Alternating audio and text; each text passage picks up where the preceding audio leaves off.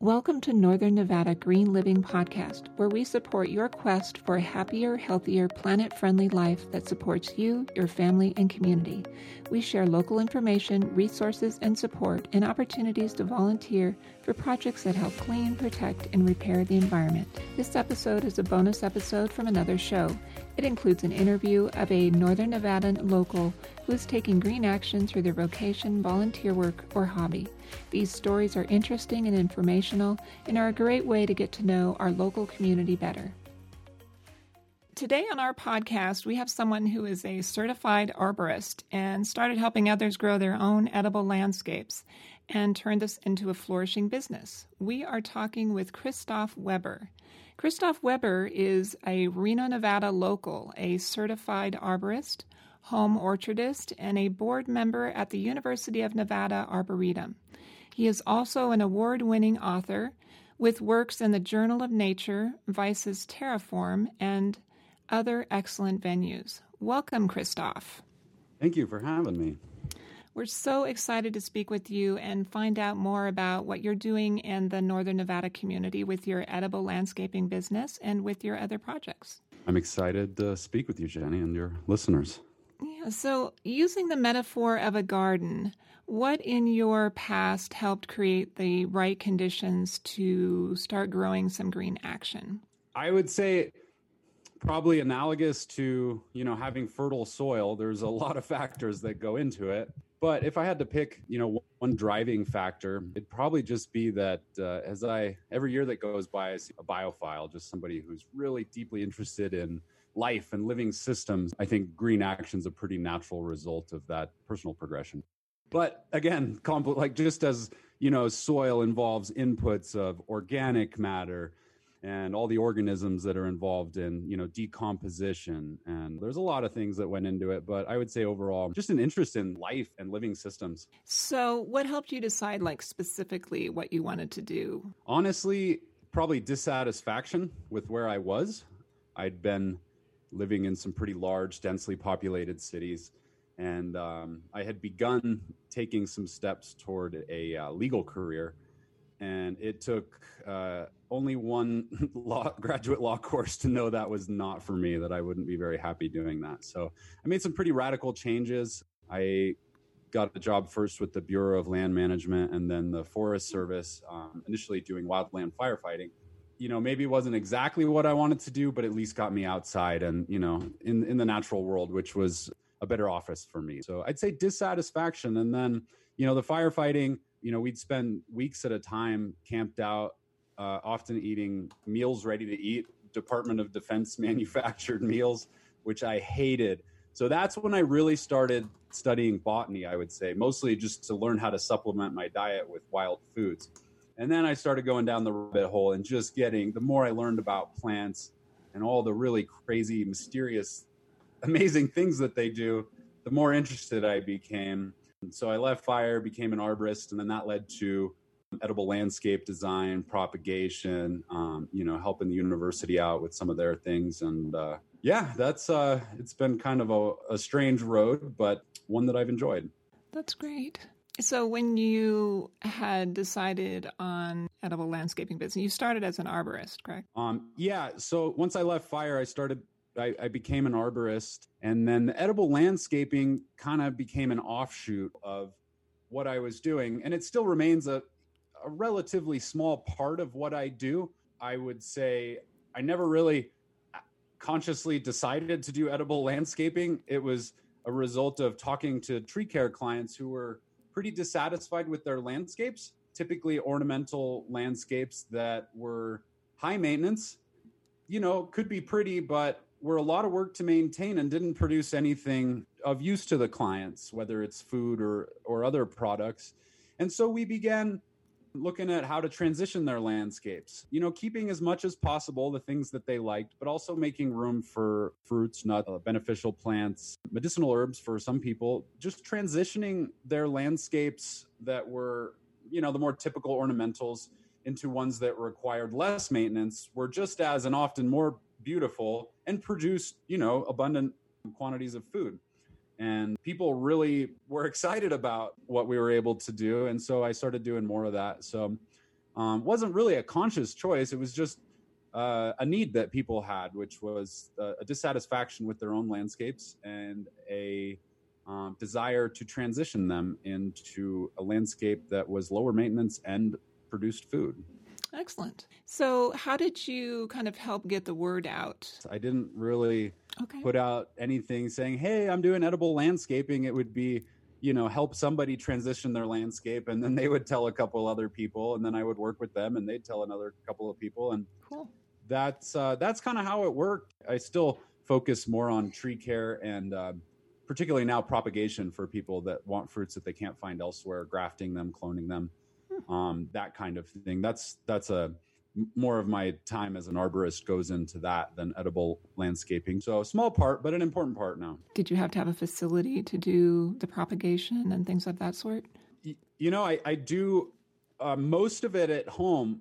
I do have access to a couple of greenhouses if I need them. I don't have one at home. I do a lot of indoor propagation under lights in the winter, and then as soon as you know temperatures are reasonable, which we're not there yet, probably June first, day when we're free of frost. So we still got a ways to go.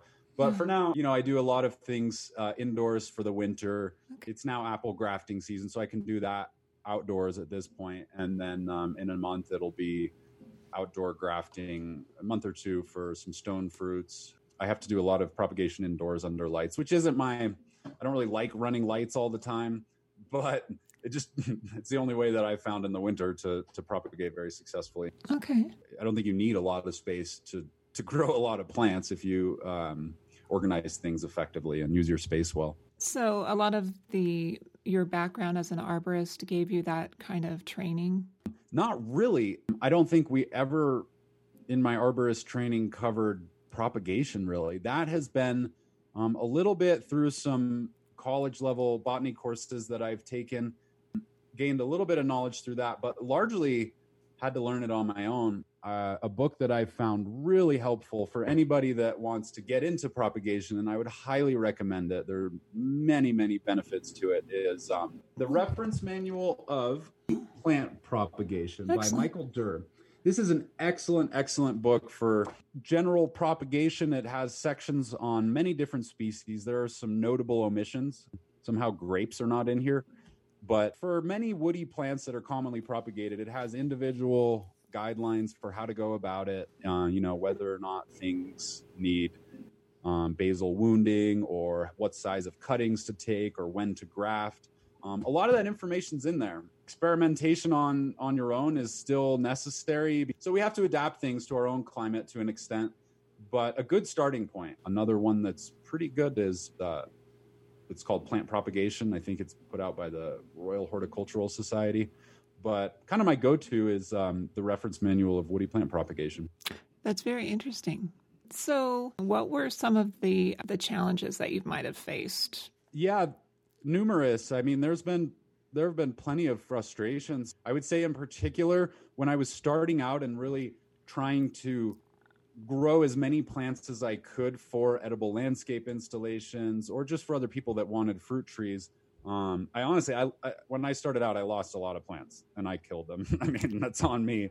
Um, the high desert is harsh, but I think initially the lesson that I didn't fully appreciate was the importance of oxygen in the root zone. Um, Hmm.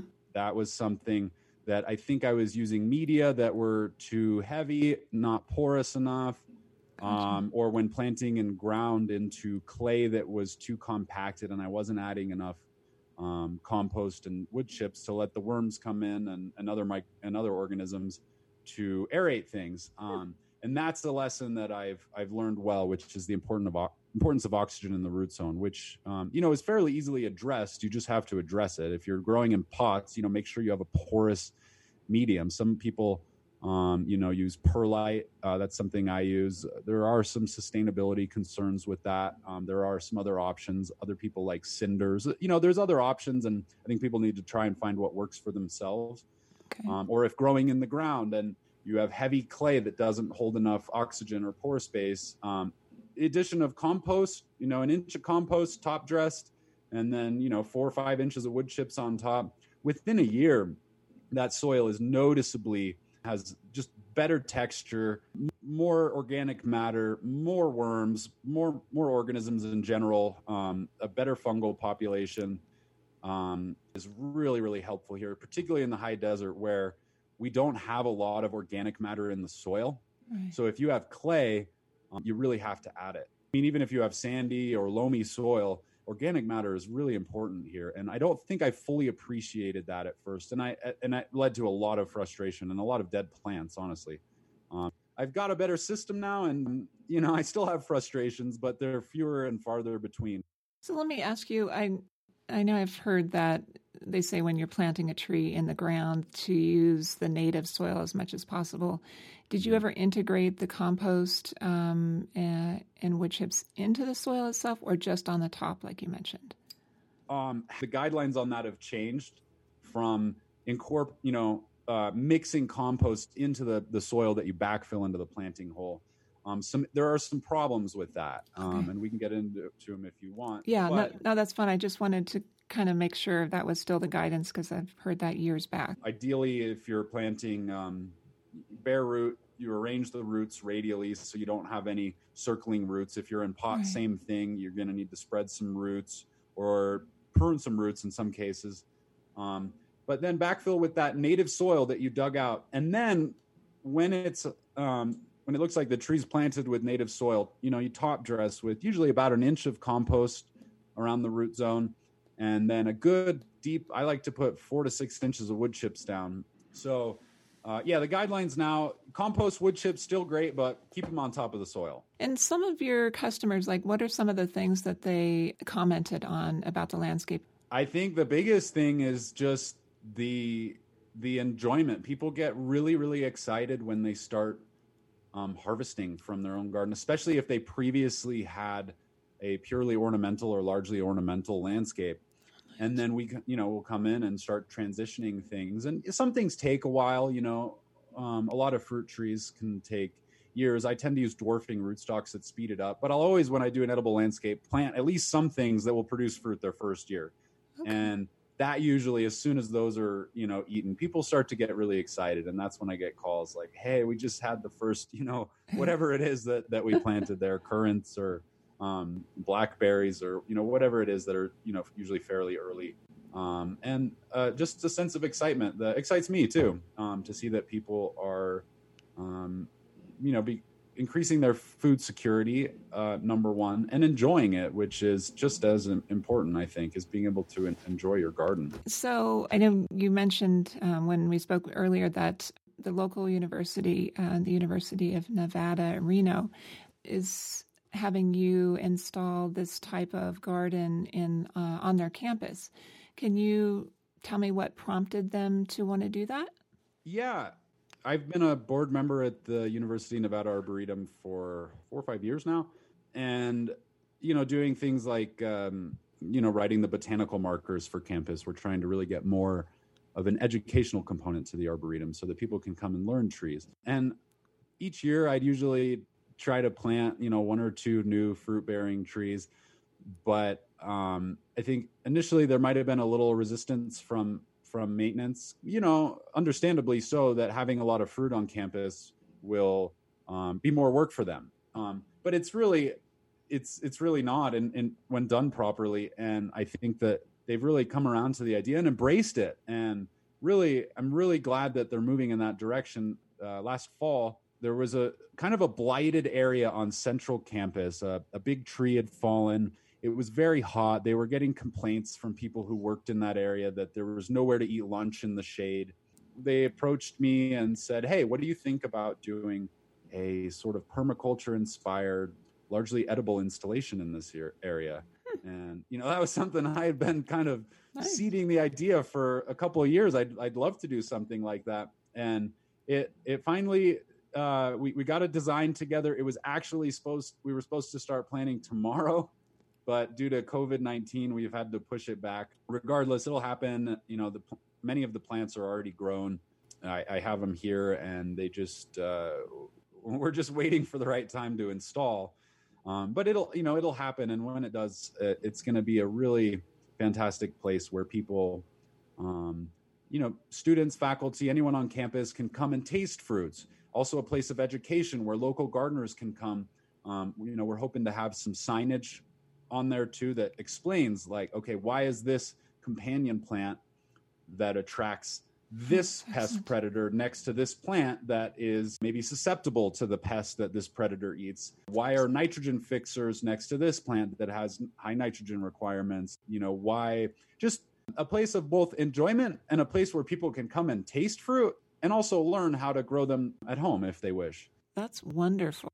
So, if your ideas and your experience and wisdom were kind of all wrapped up in new seeds of potential action for other cities, like other people that might be thinking about doing the same thing, what advice would you give them? I would say that, you know, learn from others as much as you can because there is a lot of valuable information that people have accumulated. And if you can seek out those people, um, you can learn a lot. That being said, let your own experimentation be your guide because there's also a lot of really bad advice out there, particularly in the gardening world. I think you need to seek out advice from others, but be selective in what advice you take. Mm. And ultimately, you know, let your own experimentation be your guide. You know, especially with gardening and landscape design, every plot is going to be different from the soil um, to what microclimates it has, what pest predator ecology it has.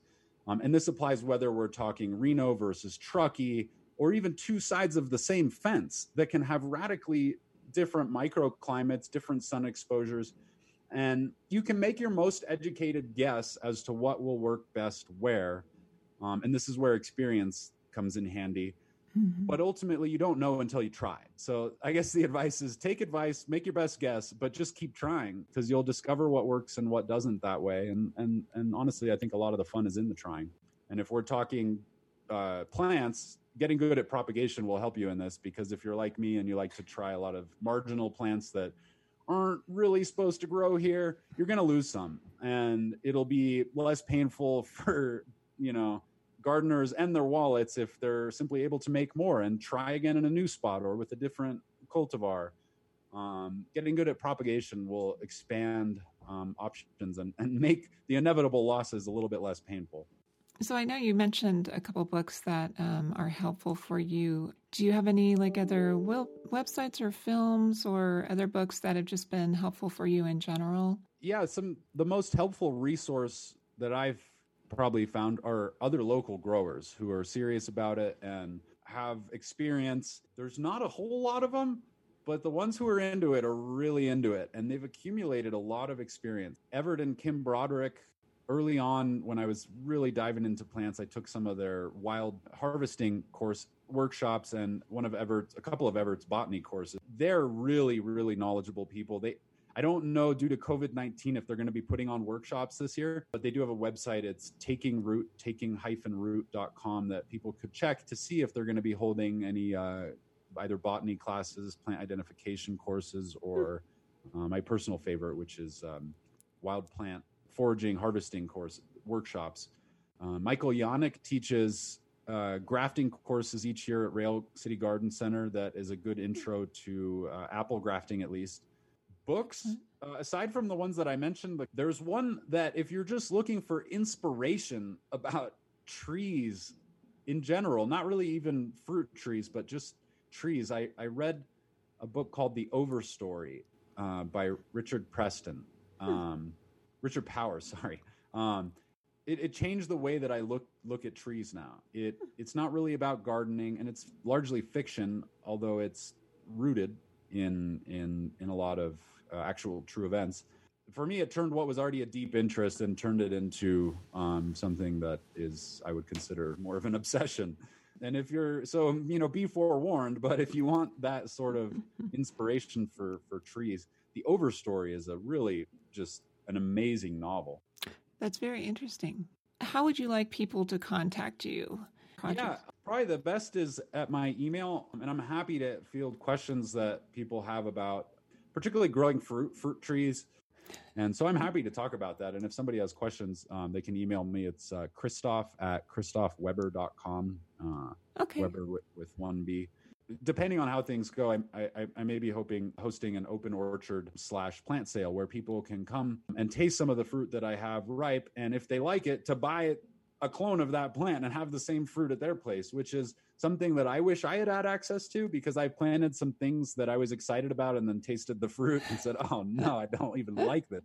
Yeah, and I hope that people will continue to um, develop the uh, kind of sustainable agriculture movement that is um, seems to be budding here in a, for a lot of different people, and that it becomes more widespread. Because I think there's a lot of people in town that have a lot of experience and knowledge, and um, I myself am going to be relocating, but to and I look forward to coming back and seeing that that sense of community around uh, sustainable agriculture becoming more prominent um, and it already is making some some big steps. So um, I'm excited. Thank you for listening to Northern Nevada Green Living Podcast. We encourage you to subscribe to this show so we can send you monthly episodes and keep you up to date on opportunities for eco friendly living in Northern Nevada. For now, please take good care of you and yours, stay well, and help us all make this a kinder, healthier, and greener community for all.